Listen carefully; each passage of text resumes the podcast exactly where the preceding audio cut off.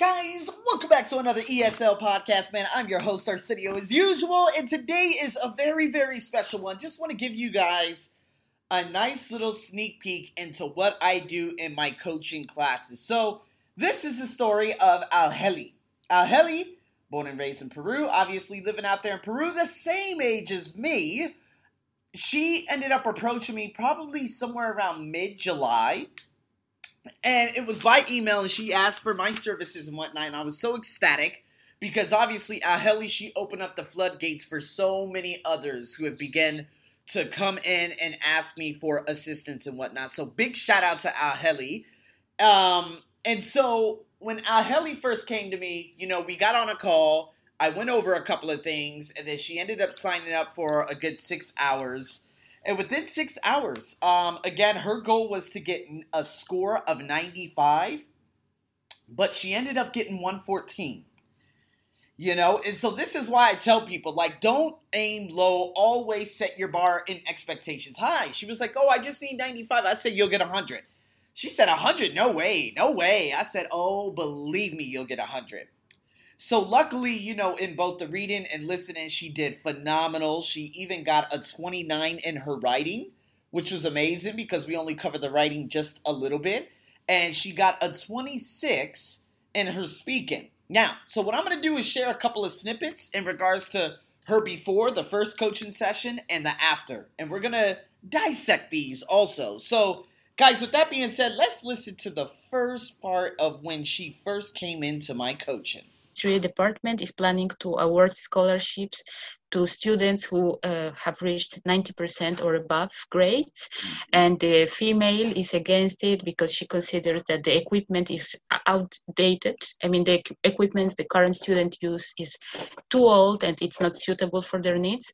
And the second reason is that she thinks they should uh, invest more or spend that money on current students rather than on potential students all right, so there is the first recording, people. So basically, this was about the chemistry department, and she ended up doing a pretty decent job considering that this was the opening remarks to everything. Now, if you look at some of the information, okay, or and if you go back, you would probably, well, as a matter of fact, you didn't hear the actual recording, which you're going to hear in the second recording, right? But what ended up happening, if we just look at her overall bulk of work, basically what she lacked was linkers. And so I tried telling everyone if you slow it down, of course, the rate at which she had spoken, if you could slow it down, you will sound more fluent than rushing. Now, a lot of people out there, they're like, oh, but there's so much I need to fit in. I understand that. There are specific details and then there are specific specifics. So we're going to call them the double S. Details that you don't necessarily need because if you, again, look at some of the speaking question fours, those are a little bit more difficult because there is an array of details, right? And so, how are you going to fit what is a two minute recording into a one minute recording based on obviously everything you heard written down and what you need to report? It's because you're going to have to take down the big, big details rather than all the small, specific details. So again, she needs to include more linkers. Of course, you didn't hear the the opening remarks and whatnot, but overall, she is very understood. She could be understood very, very well. So again, now this was the very beginning. This was the chemistry department. This was the first day of coaching. So now what you're going to do, you're going to listen to the audio, you're going to take down all the notes, and then you're going to hear her speak about it. You might hear a couple of disruptions in the background. Do not worry. It's because obviously family was there and whatnot. So you might hear some rumbling and stuff like that. But nonetheless, you're going to hear the overall bulk of it. So with that being said, here's the second one. And if you want to do it, write it down and then go back, listen to her details, and see if you got the same notes she had taken down. Again, there was no reading, okay? You're just going to be listening to the the audio, which is the speaking part two, okay? That being said, let's stop it. As a freshman student, what is your opinion about this letter? Personally, I don't like the idea. Why not? Well, I agree that there aren't enough dorm rooms, but I think that there should be lounges and study areas in the dorms. They are important to have because some students may need to have a quiet space away from their noisy roommates. I agree, especially if most students are partying and you have an exam to study for. And you might need a quiet place to just read. I'm sure the lounges and study areas are quiet. Yes, I agree. Sometimes you need a quiet spot. And I have another point. I don't think the location of the lounges and study areas would make good dorm rooms for freshmen. They are at the corners of each floor, too far away from most of the other students. To me, this is not your typical dorm experience. Oh, so you're saying that the converted rooms should not be for the freshmen? Yes, that's right. Um, well, I mean, nobody should have to live in the converted rooms. They aren't the best. But even more, it is worse for freshmen. But I guess if you need the space, then you could ask if any sophomore is interested. They most likely have made friends and are familiar with the campus. Okay, housing. Megan doesn't agree with this idea for two reasons. The first is that uh, she believes it is important to have a quiet space to study before exams or just to read, and many times your roommates are partying. And the second reason is that, lo- that the location isn't suitable or isn't the most adequate for freshmen because these uh, rooms are at, cor- the cor- at the corners of each floor. So she suggests that maybe sophomores would be interested to, to stay there.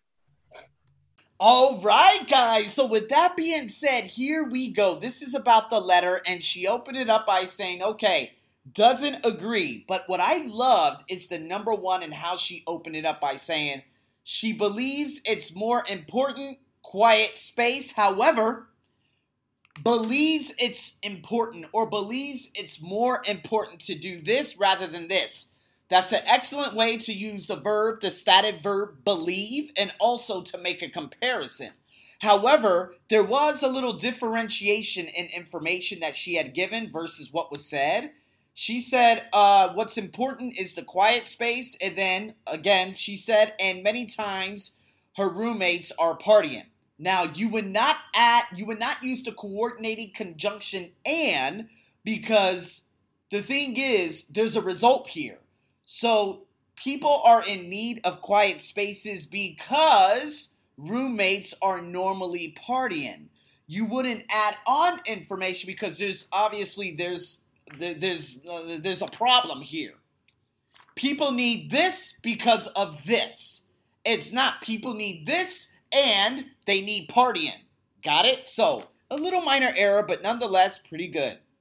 Okay, uh, not the most adequate. That's what I had written down. And again, she was still rushing, and there were just a little bit insufficient linkers. So this is probably why the coherence of the seven criteria and you know you know her body of work and why she got a 26 and how she could have gotten a 27 or 28 because again there were a couple of linkers but because she was rushing so quickly and trying to state everything the stuttering happened okay so again, the stuttering, it could be a one second takeaway, two second takeaway, three second takeaway. And when that happens, you end up losing out on very specific details that if you or she were to slow it down a little bit, she would have been more coherent. But because she wasn't, and because she didn't use linkers, this is how she ultimately ended up getting a 26. But nonetheless, she ended up getting a 114 overall on her TOEFL IBT. She was one of the very, oh, she was the first student that came forth on uh, Spotify. And since then, I've had other people from Spain, Peru, too. Um, what is it? Cuba, India, uh, Brazil. Oh man, it's just been amazing. So I'm so grateful for all of it and for everyone out there who continues to come on. Again, if you guys are interested, in my online coaching and whatnot, make sure you reach out to me. Follow me on Instagram. And once I know you follow me on Instagram, I know that, okay, you guys are serious with, you know, the online coaching. Again, free consultations if you go from, uh, from Spotify to Instagram. Just make sure you put it in. And again, man, I'll be waiting for all of you. So I hope you guys enjoyed this. I hope this was able to give you a little bit of guidance and Stay tuned for more because we're going to be doing a heck of a lot more. Over and out.